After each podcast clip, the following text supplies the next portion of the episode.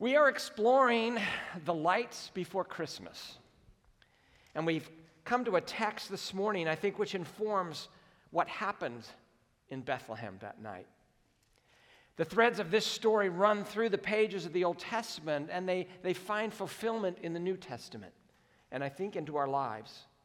And as we've been pulling these threads through the Old Testament, we have seen what? We've seen the manna story in Exodus 16, that Jesus is the bread of life. The next week, we looked at, at, the, at the death of Jacob as he blessed son number four with all the goods. Okay? He is the most blessed of the sons. He gets to carry on the throne, or the, the, what will be the throne will come through him. And so we looked at what, what that means as he spoke on his deathbed.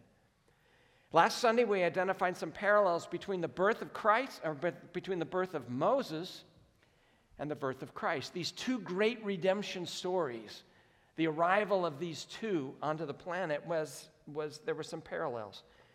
As this morning we're going to fast forward probably about 80 years after the birth of Moses into his life. If you have your Bibles, turn to Exodus chapter 33. It's a fascinating passage where we find some dialogue between Moses and God. Moses asks God three questions. God answers him three times.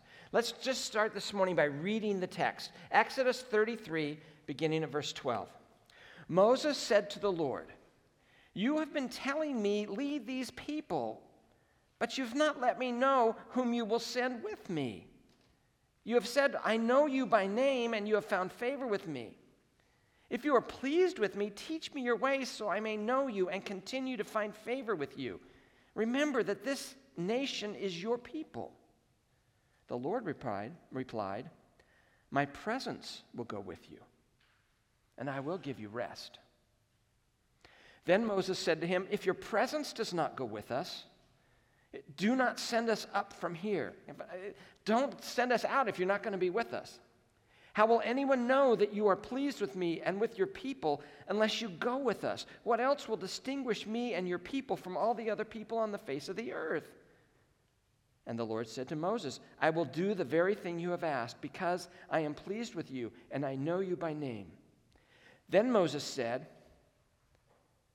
Now show me your glory. What a prayer. Show me your glory. And the Lord said, I will cause all my goodness to pass in front of you, and I will proclaim my name, the Lord, in your presence. I will have mercy on whom I will have mercy. I will have compassion on whom I will have compassion. But, he said, you cannot see my face, for no one may see me and live. Then the Lord said, There's a place near me where you may stand on a rock. When my glory passes by, I will put you in a cleft of the, in the rock and cover you with my hand until I have passed by.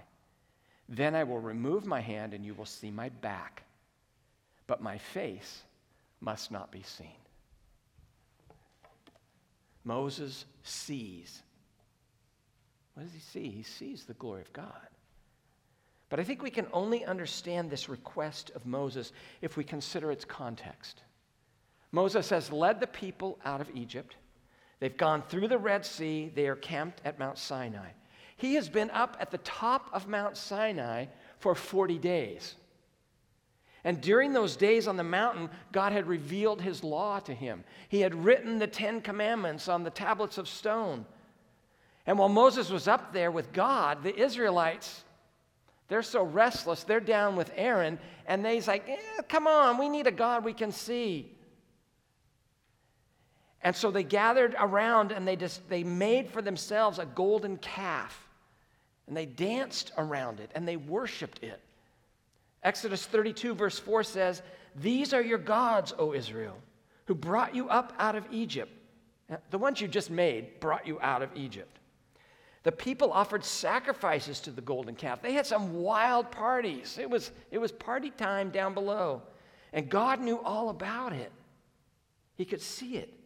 And he told Moses, I'm just going to destroy Israel. I'm done with these people. They say this golden thing took me out of Egypt, took them out of Egypt. What is, what, what is with them? But Moses, he prays, he intercedes. Tells God, God, these are stiff-necked. They are rebellious people. But remember, you made a promise to Abraham. And it wouldn't look good for you and your reputation because people would say, You just brought him out of Egypt to kill him out here. Why don't you just kill him there? So God changed his mind. He relented. He did not destroy the people. And Moses then comes down from the mountain. And when he saw the people, he saw these wild celebrations for himself. He takes these two st- tablets of stone, he throws them down, and they break. And he burns this golden calf. He grinds it down to powder. He puts it with some water, and he gives them some refreshment to drink. And he called on those still loyal to God to come rally to his side. And the Levites came, and they killed 3,000 people that day who had worshiped these, these idols. And the next day, Moses pleads with God for forgiveness for his people. He even says, God, blot my name out. Make me of nothing if I can just, you'll, you'll just save these people. And so God told him to then lead his people away from Mount Sinai. Go toward the promised land, he says, but I'm going to stay here. You go. Exodus 33, verse, two, verse 3. He's, God says, I will not go with you because you are a stiff necked people, and I might destroy you along the way. That is our greatest fear, is it not? That we move and God doesn't go with us. And I think it happens to us more than we think.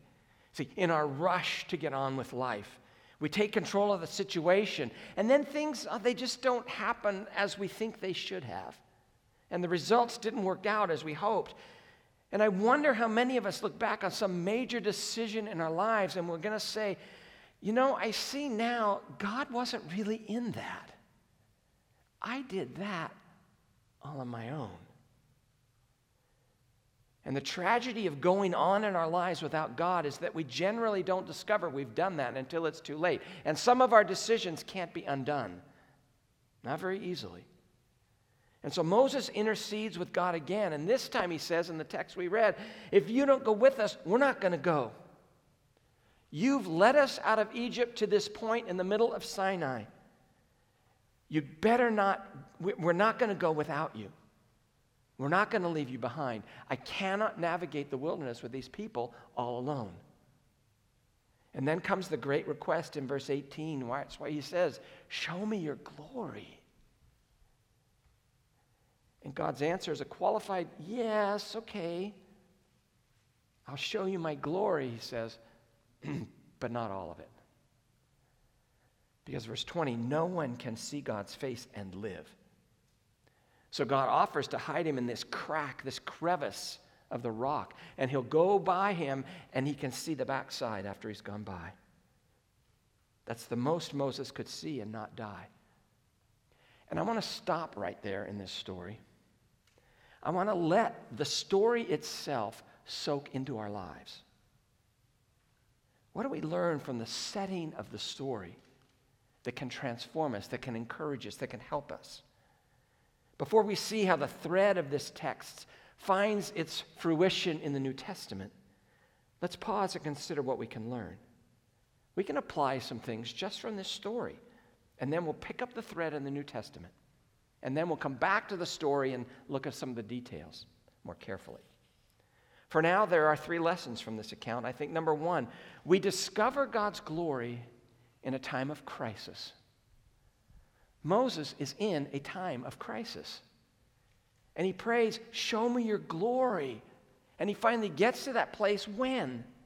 After they'd begun to worship this golden calf, after he'd broken the Ten Commandments, after 3,000 Israelites had died, after he had interceded with God on multiple occasions for these people.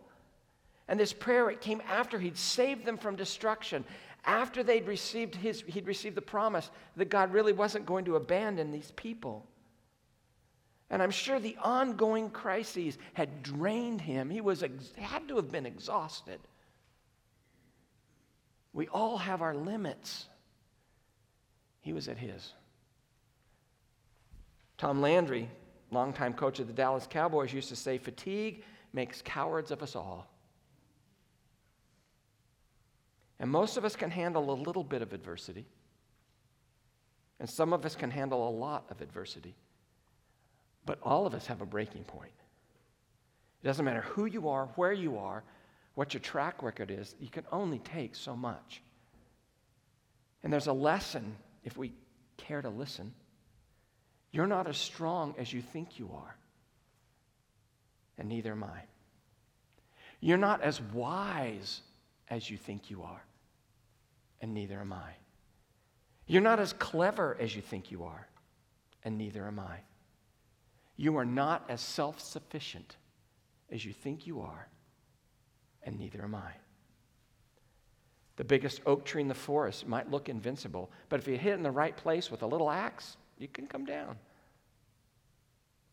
But know this it is a good thing that God sends us through fiery trials, or else we would never see his glory. I've heard your stories many times because trauma can help us clean out the cobwebs of our life. Cancer has a way of doing that. It can clarify, it can draw us near to God. We can find comfort in God and freedom from the distractions of this world. Often, if we didn't have difficult days, we would never discover all of those things. We learn more in the darkness than we ever learn in the light. And we grow stronger in affliction when the sun is shining. We grow stronger in affliction than when the sun is shining. And all is well. You see, it's not a coincidence that Moses discovers the glory of God in a day of personal crisis in his life. And the same is going to be true for us. We discover God's glory in the time of a crisis. Second, the revelation of God's glory, it, it comes at a personal cost. Moses was told by God that, that his prayer is going to be answered, but not in the way he expected. In a sense, I really think Moses had no idea what he was asking for when he said, Show me your glory. He wanted to see the glory of God, but that means seeing God in his essence. But God says, you know, there's a cost if you see me in my essence. Because he says, no man can see God's essence and live. Why not, by the way? There seems to be two reasons biblically. Number one, John 4 24 says God is spirit. Okay? We can't see spirit. He doesn't have a face. He doesn't have hands. He doesn't have a back. Those are all physical things. They're just descriptions of, of what, they're, what they think they're trying to see. And so, as physical beings, God cannot be seen apart from divine assistance unless He steps in and fixes something. And what humanity has seen over the years has just been a partial manifestation. It's what He allows us to see. And when Jesus came to earth, men did see God manifested in human flesh, but it's still not the full radiance of his glory. And second reason we don't really see God is because we're sinful. We are not able to look upon a holy God in our present sinful condition. We're going to get to that text that says it very specifically. John will say, you know, there will be a time when we will see him because we'll see him as he is. You see, the prayer of Moses is to see the glory of God. But the light would blind him, it would totally consume him. So God told Moses, I'm going to hide you in the cleft of the rock. You'll see my backside as it goes by. And that alone would be overwhelming to you, Moses but at least you won't die. You see, sometimes we ask for things that we cannot even bear. We want certain blessings, but we have no idea of the cost that is actually involved. And certainly when we pray, show me your glory, like Moses did, We're asking for something far beyond our ability to receive. Third lesson when this prayer is answered, others will know it before you. Interesting. Exodus 34 29, if you flip over there, it tells us that when Moses came down from the mountain, he has this experience with God. And when he comes down from the mountain, what happens? His face is shining, it's radiant. Because he'd been speaking with God, but he didn't know it. He just came down the mountain. He had been with God so long that some of the glory of God had rubbed off on him. And his men, they saw his face shining and that he'd been with God. But he had no idea his face was shining until they told him. Evidently, it was too much to look at, so he puts a veil over his face so it wouldn't blind his friends. You see, sometimes we pray, Lord, show me your glory, hoping for what? Some deep personal experience that will transform us on the inside. And although we wouldn't exactly say it, we secretly hope that by drawing, drawing close to God, we'll have some experience in life that makes us better people, that eliminates our doubts, that increases our faith, that once, once and for all frees us from temptation. It fills our heart with joy. Who is that all about? Me. We want to know God better for my own benefit. But in the case of Moses, the real benefit was what? It was seen by other people. They saw the visible evidence of God at work in him before he did. And we've all been asked at one point or another. I've probably asked this question Are you closer to God today than you were a year ago? How do you answer that question? I never know satisfactorily. Now, I certainly hope I'm closer to God this year than last. That's kind of the goal, that's what we want. But I do not see myself clearly enough to know how really to answer that question. Because sometimes I look at my life, there's no progress. The best way to answer a question like that is to do what? Is to ask the people around me, well, how's he doing? Ask my wife, ask my kids, ask the people I work with every day. Because they're going to know the truth. Now, I'm not recommending you do that, by the way. But if you have been walking with the Lord, other people will know it first. So don't be upset if you feel like you've not made much progress spiritually. Because no matter how far we've come, I mean, there's always more ground to cover. It's a, it's a journey here.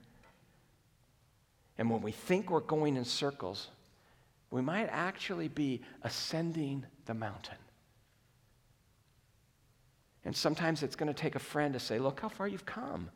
I can really see God's work in your life. And I think that was true for Moses. And it's going to be true for us as well. Have you noticed it's Christmas? And it's Christmas Sunday. So, what does all of this have to do with Christmas? How do we see this incident in Moses' life carried through into the New Testament? I think it can deepen our understanding of what's going on when the birth of Christ happens. Because what does the New Testament say about how to have an encounter with God? I think as we read this account in Exodus, some other texts in the New Testament are just going to pop for us.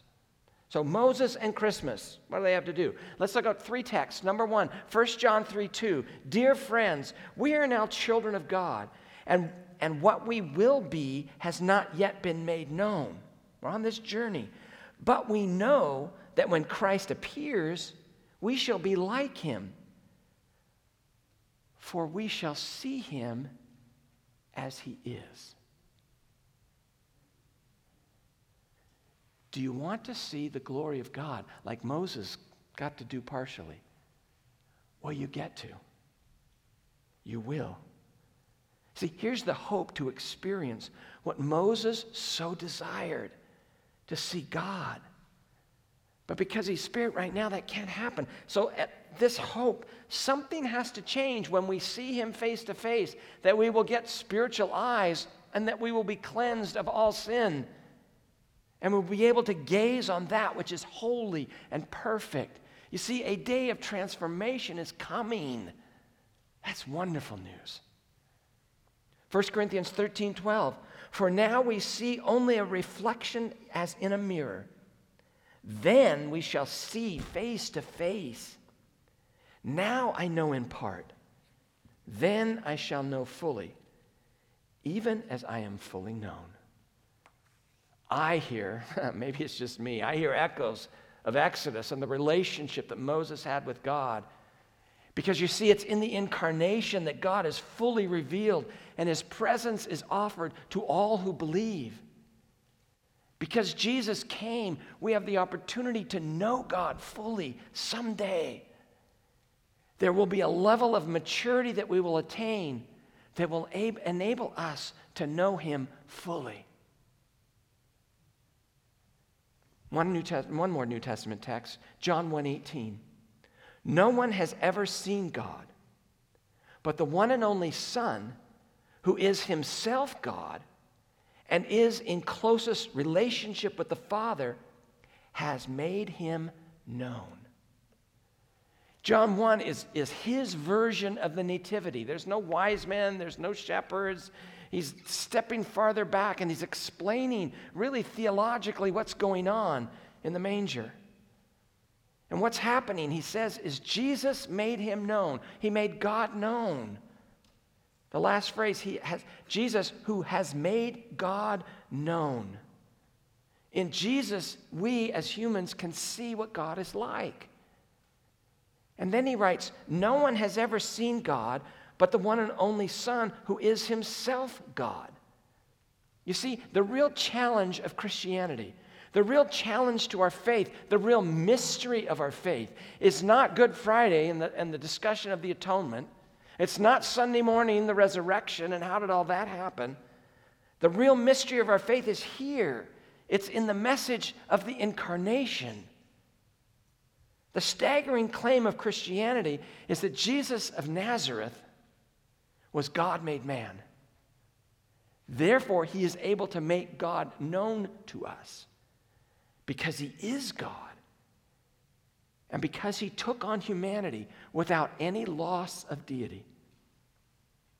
And it's here, the thing that happened on that first Christmas, that the most profound and deep truths of our faith lie. The one and only Son who is, who is, who is himself God. God became man. The divine Son became a Jew. The Almighty appeared on earth as a helpless human baby. All he could do that night was lay there and cry and poop and whatever. It's what babies do. You had to feed him, you had to change him. He had to be taught like any other child. There is no illusion or deception in this. The babyhood of the Son of God is a reality. And the more you think about it, the more staggering it gets. Nothing in fiction is so fantastic as this truth of the incarnation. What child is this who laid to rest on Mary's lap is sleeping, whom angels greet with anthems sweet, while shepherds watch are keeping? This, this is Christ the King, whom shepherds guard and angels sing. Haste, haste to bring him laud. Worship him, the babe, the Son of Mary. What Moses prayed for is available to us in the person of Jesus Christ. Moses wanted to see God's glory. But what Moses really wanted in the context was the assurance of the presence of God as he led his people. And what do we have in the person of Jesus? The assurance of the presence of God the assurance that God is with us. What does Jesus say as he's leaving? I am with you always, even to the end of the age. But wait a minute. If no one can see God, what did Moses see? You see, I think the answer to that question will inform us and our encounters with God. Because Moses, what he's really asking for, he's asking for a sign. He's asking for the direction, the presence. Assure with me, God, that if we leave Sinai as we head north up to the, to the promised land, you're going to be with me. I just can't do this alone. We are always looking for a sign. We're not no, no different. Many times in life, you just ask God, What do I do? Would you write it in the sky for me? Because that's what we're looking for. Just tell me what to do and I'll do it. Wouldn't that be amazing? And every time we face this fork in the road, we want God to just make the, the one light up that we're supposed to go on. Give us a heavenly teleprompter that tells us what's the next step. It's interesting that we don't ask God for input, though, on every decision that we make, do we? Just the big stuff. Who are we going to marry? What college should I go to? Should I change jobs? Am I in the right job? Just tell me. And we say, Show me a sign. Any old sign will do. And Moses, the great leader of the Hebrew people, is no different. God, show me a sign. But wait a minute. Didn't Moses get lots of signs already in his life? I mean, there was that thing, the burning bush. He did have a staff that became a snake. He used some tree branches and cleaned up the polluted water. He had manna every day. They had pillar of fire to lead them at night and, and these clouds to cover them by day. And now he wants further clarification. Let's go back and what does he actually ask for and what does God actually give him? Exodus 33 12, Moses said to the Lord, You've been telling me lead these people, but you have not let me know whom you will send with me. I need some help. You have said, I know you by name, and you have found favor with me. If you're pleased with me, teach me your ways so I know you and continue to find favor with you. Remember that this nation's your people. I just need guidance. I need direction. I need help. We're like wandering in the desert here, God. Show me the way. And God never wrote a message to him in the sky. He never laid down a blueprint. He never got an email. He never got a fax. And what does God promise? His presence. Verse 14 The Lord replied, My presence will go with you, and I will give you rest. That's amazing. Moses goes on. He will eventually ask to see his glory, of course. But he wanted a sign in the middle of this very difficult part of his life. And what does God promise? He really promises him three signs. I'll give you three things. They aren't like road signs or directional signs or billboards. But they are signs. And there are three of them. Number one, he says, I'll give you the sign of my glory. Verse 18, Moses said, Show me your glory. This weighty, significant importance, shining majesty that accompanies God wherever he goes. Have you ever seen a weighty, significant God all around you?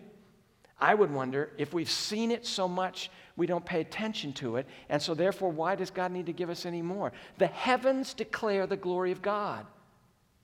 Look up. Creation witnesses to the glory of God. The New Testament says the church embodies the glory of God. It says we reflect it. See, the glory of God is all around us. Moses came to un- and to understand that, that God's glory was there but he didn't see the entirety of God's glory, and neither will we, at least not yet. Sign number two, he says, verse 19, is the sign of his goodness. And the Lord said, I will cause all my goodness to pass in front of you. You want to see me? Here's my goodness. It refers to really the, the essence of his glory. The work of his hand is good. And the goodness of God is, is the concrete experience of life that God has done and what He's doing in the lives of His people. And Moses experienced the goodness of God time and time again, but he didn't witness all of the goodness. And third, he gives him the sign of his grace or his mercy. Verse 19 The Lord said, I will have mercy on whom I will have mercy. I will have compassion on whom I will have compassion. His unmerited favor, his mercy, his grace, an expression from the heart of God. God loves them, he's compassionate for them. And many times in our journey, we deserve justice, and God gives us His grace and His mercy. We as people are the recipients of His grace, but not all of His grace.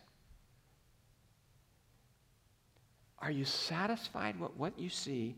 Are you satisfied with what you see in your life of His glory, of His goodness, and of His grace?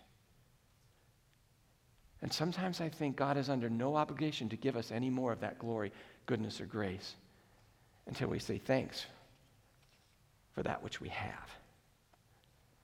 And we probably should have explored that concept a little more fully, but there's really only one application that I want to point to this morning in this section. It has a number one. There is no number two, except for the one I just mentioned, which is an A, you know, whatever, one, zero, I don't know what. This is what I want us to learn. We see signs of God in the rearview mirror. There's an interesting thing about the signs of God's grace, His glory, and His goodness. Most often, as God is leading us, it's as we look back that we see those. It's sort of like looking at a rearview mirror of our lives oh, yeah, God showed up then. I didn't notice it at the time, but He did. We look back and we see how God caused a bad situation to work out for good. We see an event play out and say, oh, only God could have done that. We'll look back at things that happened to us as so undeserved and unmerited. God was at work. And while the path of our journey is not usually a straight line, when we look back, we can detect the leading of God. And even though our life looks more like a switchback on a mountain road, God still gets us to the de- destination where He wants us to be. Because we often define the presence of God in our lives as a sentimental familiarity. We get our theology from country music from the songwriters who talk about having a little talk with Jesus. Almost as if God was just our chum, and we're just going to have a little chit chat. Usually, we are unaware of the presence of God in our lives until after the fact. Moses wanted a sign, he wanted the presence of God. And God said, You see my signs all the time. You can see my glory. Look up, look around, look at your people. Look at my goodness through your life. Look at the mercy and grace that I've shown you so far. But if you want a visible appearance, we call them in theology world a, a theophany. If you want to see God, then you got to do the following. Verse 21 There's a place near you where you may stand on a rock. When my glory passes by, I will put you in a cleft, and the fissure of the rock and cover you with my hand until I've passed by. Then I will remove my hand and you will see my back, but my face you must not see. And so Moses did what he was told to do. He stood in this crevice. He took he stood in the in the crack in the in the cleft, the split of the rock, and God passed by. A visible appearance in this time a human form. And Moses saw him, but he didn't see his face. He saw his back. Why? Perhaps we don't see the face of God because we cannot see him coming. We can only see where he's been. Why? We see him, and, and, and as we look back at him, we don't anticipate, we don't second guess God. But often, after long reflection, we are finally struck by what God has been doing in our lives. It's been my experience that God does not always point the way, but He does lead the way. Follow His back. And when I look back, I can see Him leading. And I hope you can as well. There is in this text a great encouragement from this ancient story. In a time of crisis, God cried, or Moses cried out to God. He prays this magnificent prayer. And he asked for more from God than I think any human ever had. And he received more than any human ever had. And yet, both the prayer and the answer, they come in a time of personal crisis, in a revelation of Moses' own weakness. And the answer's been seen by others when he came down from the mountain, much more than he could see himself. And these truths are here for our encouragement. Your trials are not in your life to destroy you. God intends that you should use the hard times to draw near to Him. And if you're willing to be made weak, and you will learn the things that the Lord wanted you to learn, and you can grow in strength. But the weak are hidden in the cleft of the rock. And as we acknowledge our weakness and hide in the cleft, we're the ones who will truly see the work of God in our lives. Because we're just like Moses. When God leads, we just follow. We do not see God's face, but we do see his back. We cannot see his face because we cannot see him coming. We see where he's been and we follow. It's only after long reflection that we're finally struck with what God has done in the past. What we celebrate next weekend is truly the most incredible mystery of all of the mysteries of God. God became flesh.